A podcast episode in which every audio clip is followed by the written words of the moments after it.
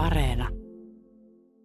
Turvapaikanhakijat ovat joutuneet hybridisodankäynnin aseiksi. valko puolinen EUn ulkoraja on kriisiytynyt. Onko Suomi varautunut vastaavaan tilanteeseen? Tämä on Politiikka-radio ja minä olen Marjo Näkki. Politiikka-radio. Tervetuloa Politiikka-radion ulkoasiainvaliokunnan puheenjohtaja ja perussuomalaisten kansanedustaja Mika Niikko. Kiitoksia. Ja tervetuloa vihreiden eduskuntaryhmän johtaja ja puolustusvaliokunnan jäsen Atte Harjanne. Kiitos. Aloitetaan Mika Niikko sinun kuulumisillasi. Johtamasi eduskunnan ulkoasian valiokunta palasi perjantaina Puolasta vierailulta. Puola on yksi niistä maista, joiden rajoille valko on lähettänyt turvapaikanhakijoita. Puhutaan siis tällaisesta hybridivaikuttamisesta.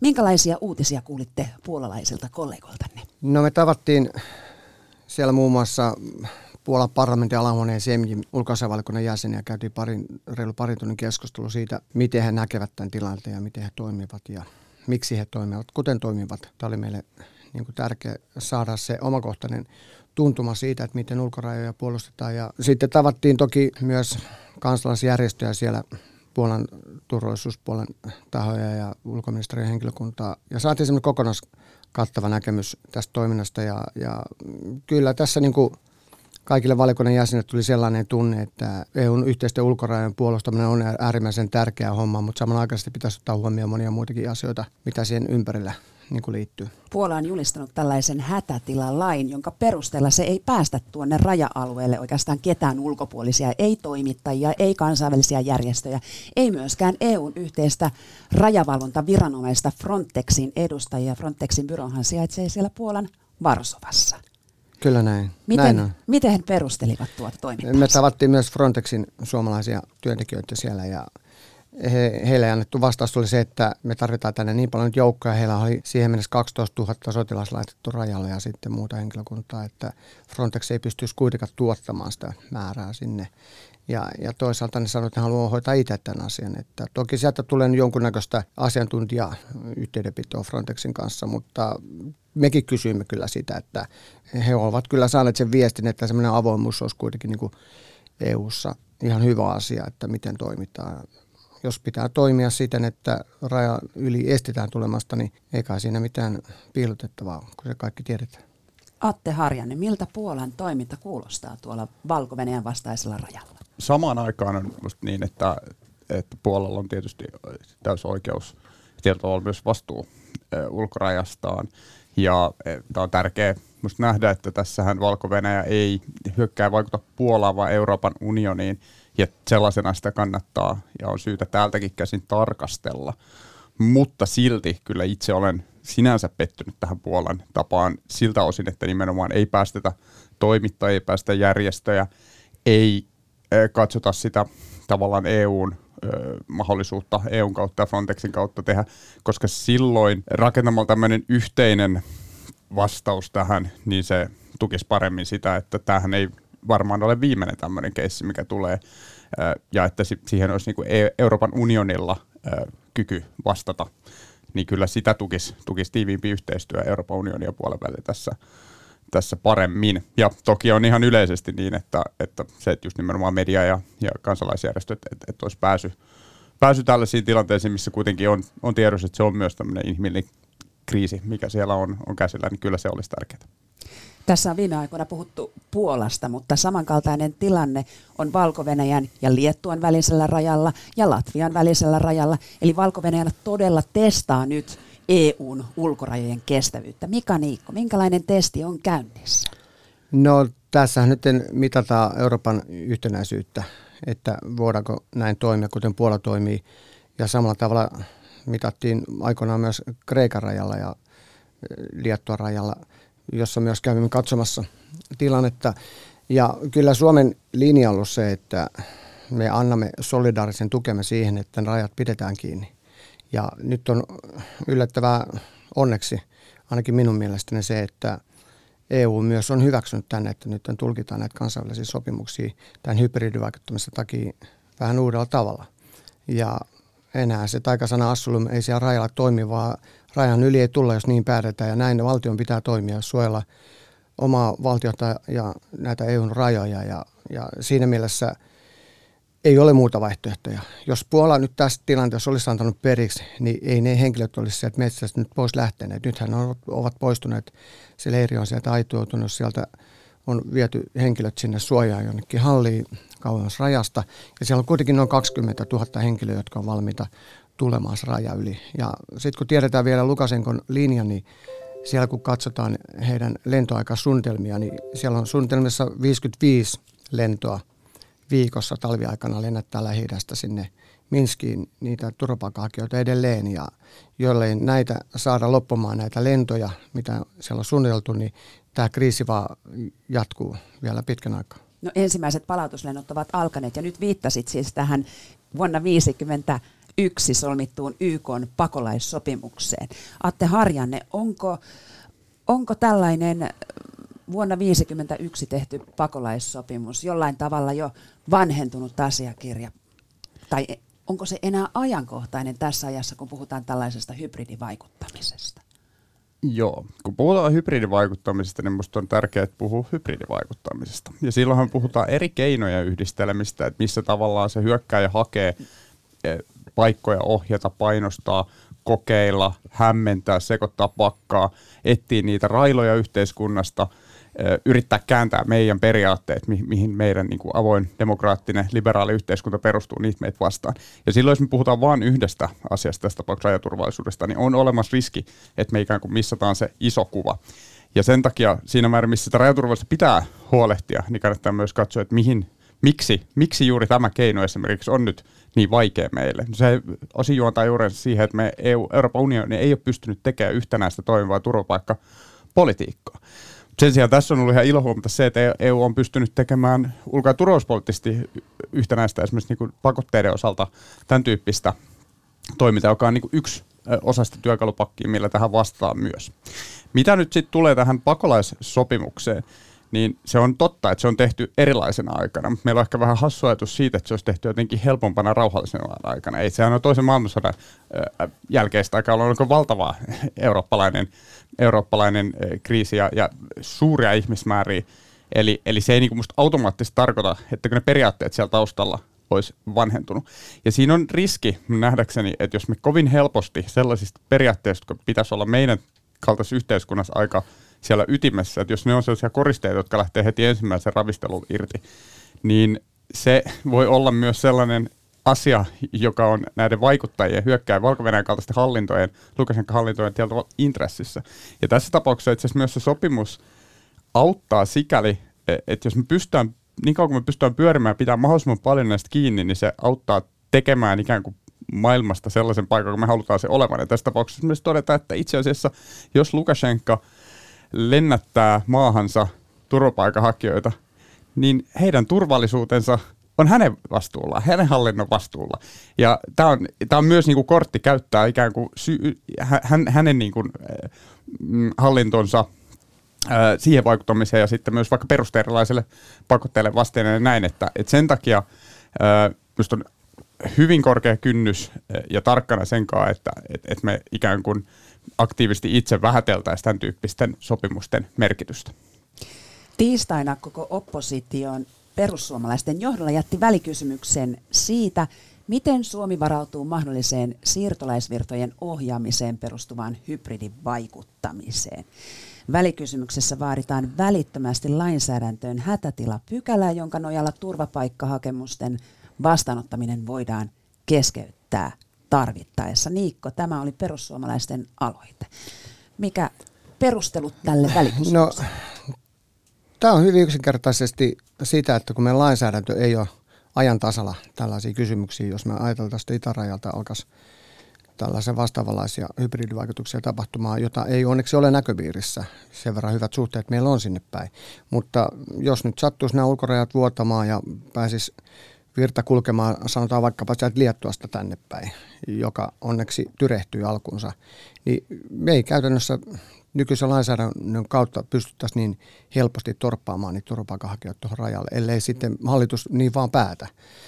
Ja jotta hallitus voisi päättää sen helpommin, niin tämä lainsäädäntö pitäisi muuttaa tämä hätätilapykälän kohdalta tästä rajavartija ulkomaalaislain osalta, jolloin ne turvapaikkahakemuksen vastauttaminen tai se hakemuksen vastaanottaminen voidaan keskeyttää yleisen järjestyksen ja kansallisen turvallisuuden vuoksi pelkästään tällä perusteella. Ja, ja, ja tämä on välttämätöntä saada nopeasti tämä lainsäädäntö tehtyä, koska nyt tämä uudistus, mitä hallitus on luvannut tehdä, niin se ei kerkeä yhtään minnekään. Se, se hyvä, jos tällä vaalikaudella tulee, josta kokonaisuudistusta lähdetään valmistelemaan. Minkä näköinen tilanne se sitten olisi, jos joku joukko, tästä on kyllä ennakkotapaus 2016 Pohjois-Suomen rajoille Venäjältä tuli näitä maahanpyrkijöitä, niin onko se sitten silleen, että raja on kiinni ja lappu on luukulla, että ei papereita oteta vastaan? Raja on kiinni ja lappu on luukulla ja, ja silloin raja vahvistetaan niiltä rajanylityspisteistä, eli sinne pannaan sitten vähän parempaa aitaa sinne läheisyyteen ja, ja estetään sen suuren ihmisjoukon tänne maahan saapuminen. Suomi ei halunnut tällaista päätöstä tehdä 2015-2016, vaikka olisi voinut toki poliittisesti tehdä sen syystä, että haluttiin Ruotsin kanssa olla niin hyvää pataa. Ja tällainen tilanne ei tule enää kysymykseen. Perussuomalaiset ei tämmöistä hyväksymään, että me emme nytten tee vähän kovempaa politiikkaa. Me oltaisiin voitu mennä pidemmälle 2015-2016, mutta sitä ei haluttu tehdä jostain miten, syystä. Miten, mikä Ruotsin kanssa haluttiin olla hyvää pataa? No mehän tiedettiin se, että Ruotsissa nämä turvapaikanhakijat ohjattiin järjestelmällisesti, toki kansalaisjärjestöjä käyttäen suoraan juna-asemalta busseihin ja tornioon ja sieltä kautta Suomeen. Ja se oli, se oli osaltaan, jos ei nyt hybridivaikuttamista, niin koordinoitua toimintaa siten, että ne siirtolaiset saavat siirtyä suoraan Ruotsista Suomeen. Ja itse näin omin silmin, kun heitä talutettiin sieltä junalta bussia ja lyötiin lippuun kouraan.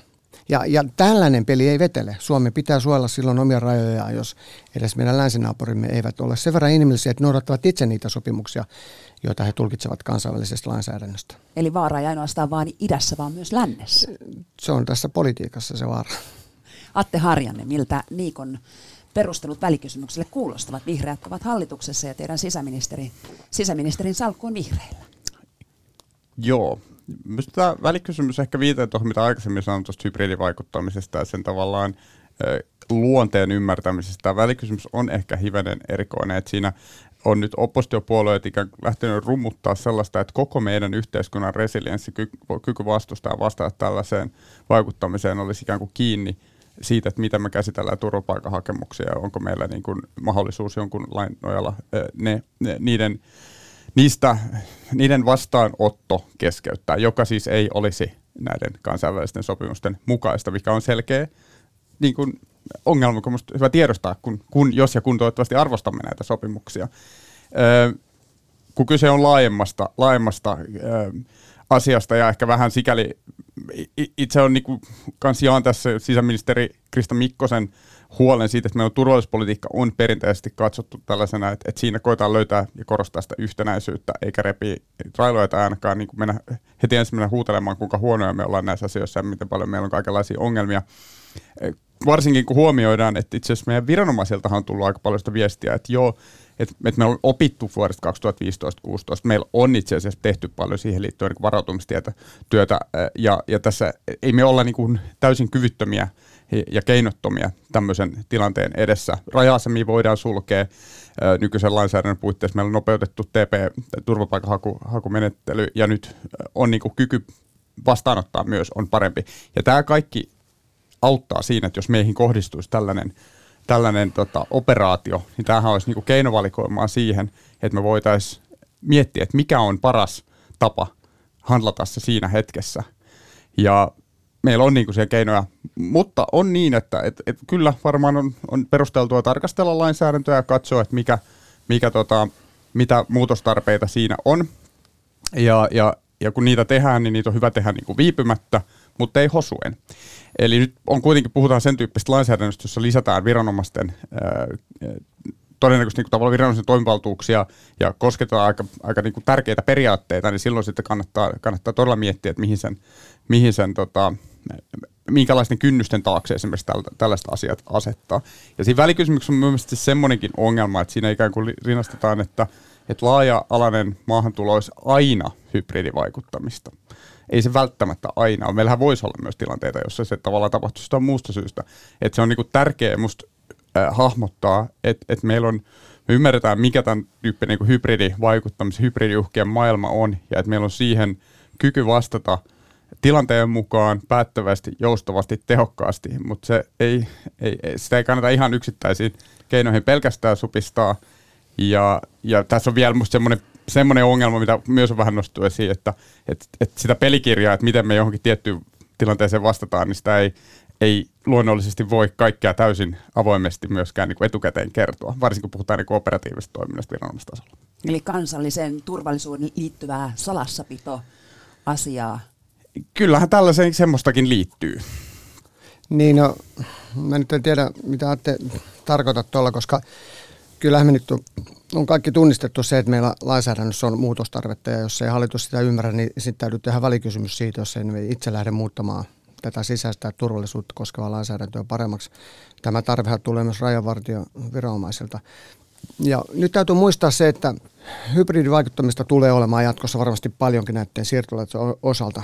Me emme tiedä esimerkiksi sitä, milloin Turkki sanoo, että ne niin sanotusti korvaukset siitä, että he pitävät siirtolaiset siellä omassa maassaan miljoonia syyrialaisia ja muita irakilaisia on siellä.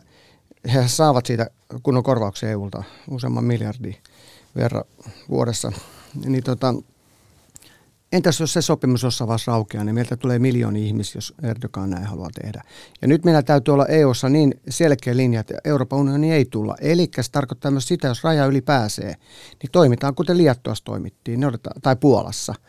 Nämä laittomasti maahan pyrkivät, jotka eivät ole turvapaikanhakijoita, niin ne odotetaan säilöä. Sieltä ei pääse yhtään minnekään.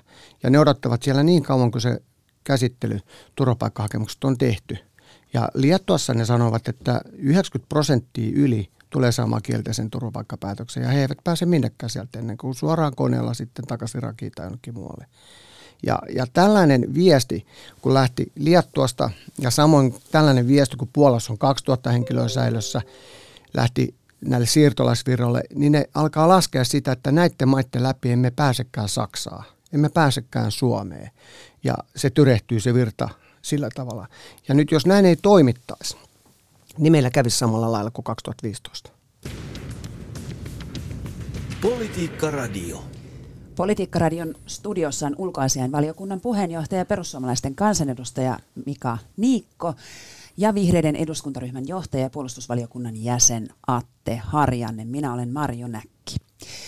Välikysymyskeskustelu alkoi ottaa kierroksia median välityksellä viikonloppuna tuore sisäministeri vihreiden Krista Mikkonen sanoi Helsingin Sanomien haastattelussa ihmettelevänsä sitä, kuinka kokoomuskin vaatii hallitusta avaamaan, miten Suomi toimisi hybridihyökkäyksissä.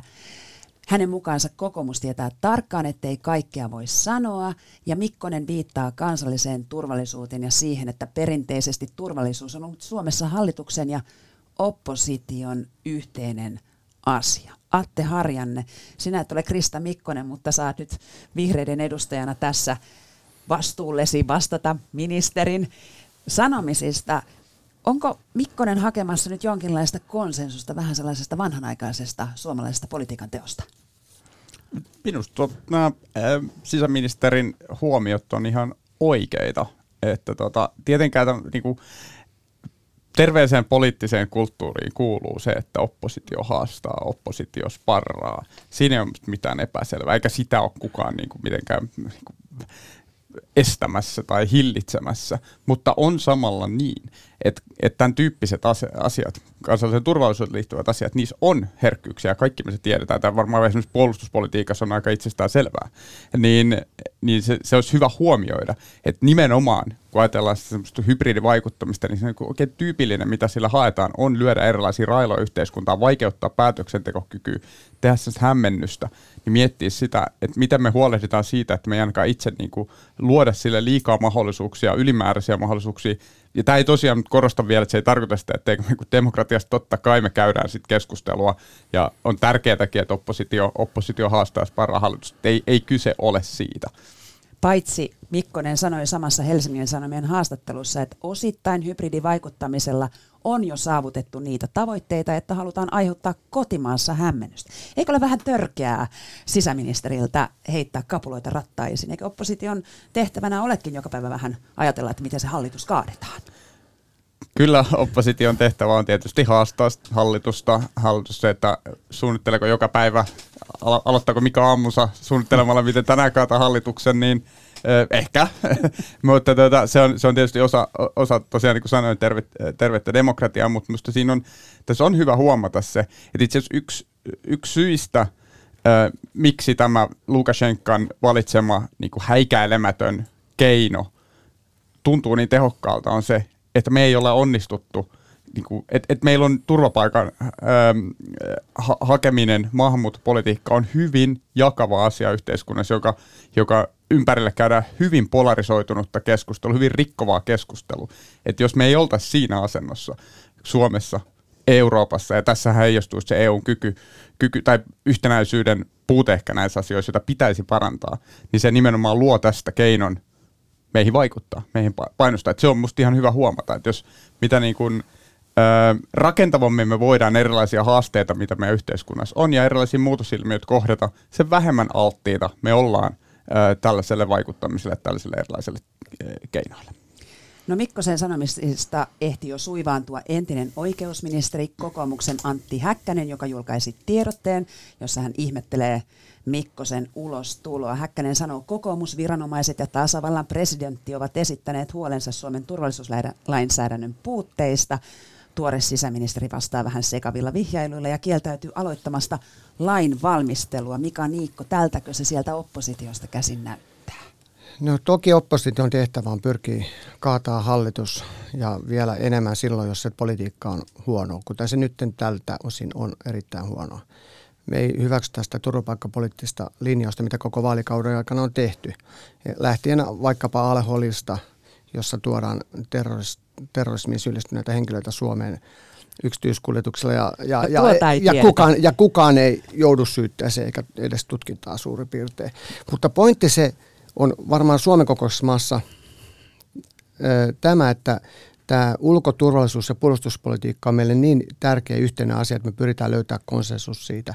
Ja ulkoasianvaliokunnassa meillä pääsääntöisesti kaikessa on lähes täysi konsensus.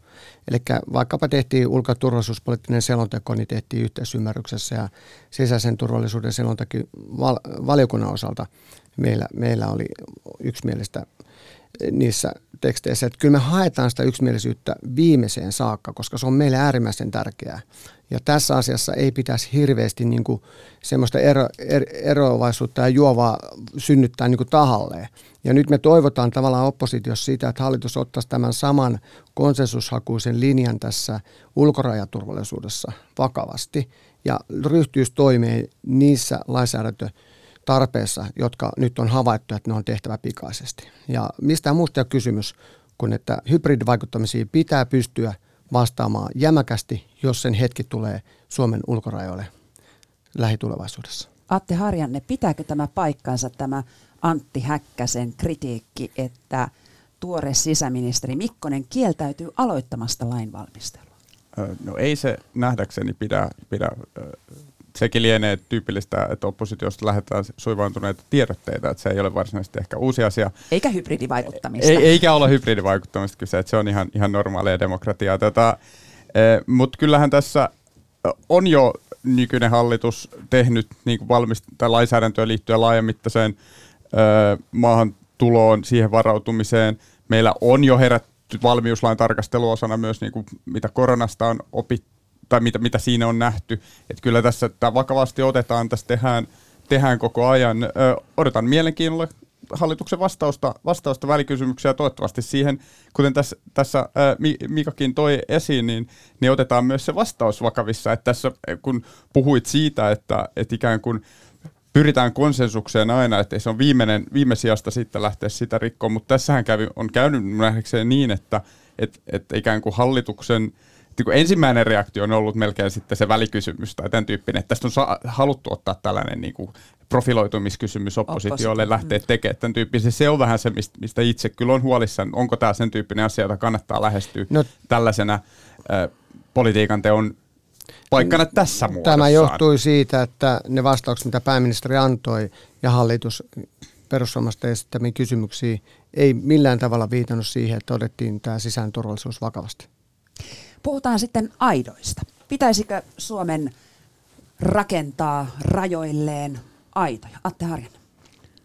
No aidoilla on varmaan jossain niin raja-asemien yhteyksissä tällaisissa, niin voi, voi sinänsä olla ihan paikkansa, mutta jos ajatellaan tällaisena niin kuin kokonaisvaltaisena ratkaisuna tähän, niin, niin se varmaan se olisi luokkaa päälle miljardi, mitä maksaisi aidata itäraja, ettei se nyt ehkä ihan järjelliseltä sikäli kuulosta, ja sitten vielä otetaan siihen huomioon se, että et eihän se aita itsessään, se joka tapauksessa vaatisi ikään kuin valvontaa ja seurantaa, että, että meillä on hirveän pitkää erämäenmaisia alueita, tämän tyyppistä. Plus, että se on myös ekologisesti ongelmallista rakentaa tällaisia fyysisiä esteitä keskelle luontoa periaatteessa.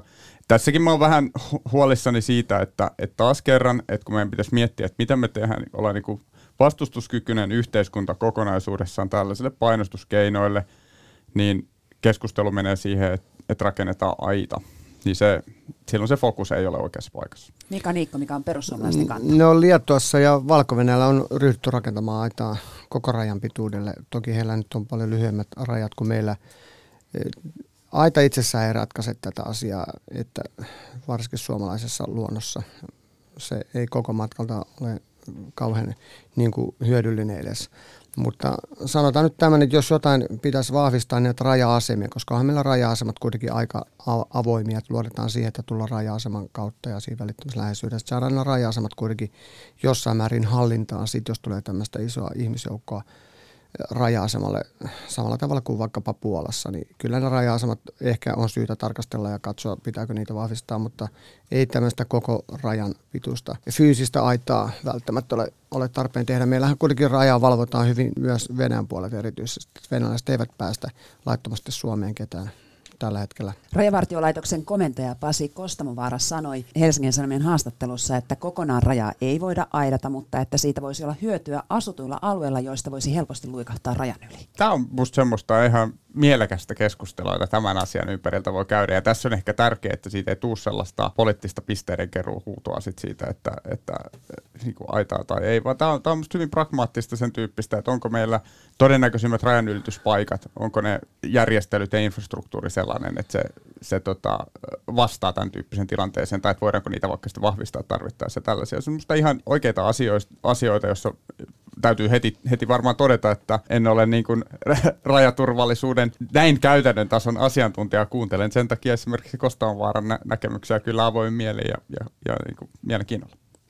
Baltian maissa ja Puolassa rakennetaan aitoja, mutta myös Venäjä rakentaa aitoja. Suomen Kuvalehti kertoi, että Venäjällä on muutaman kilometrin aidanrakennushanke meneillään Kaakkoisviron vastaisella rajalla.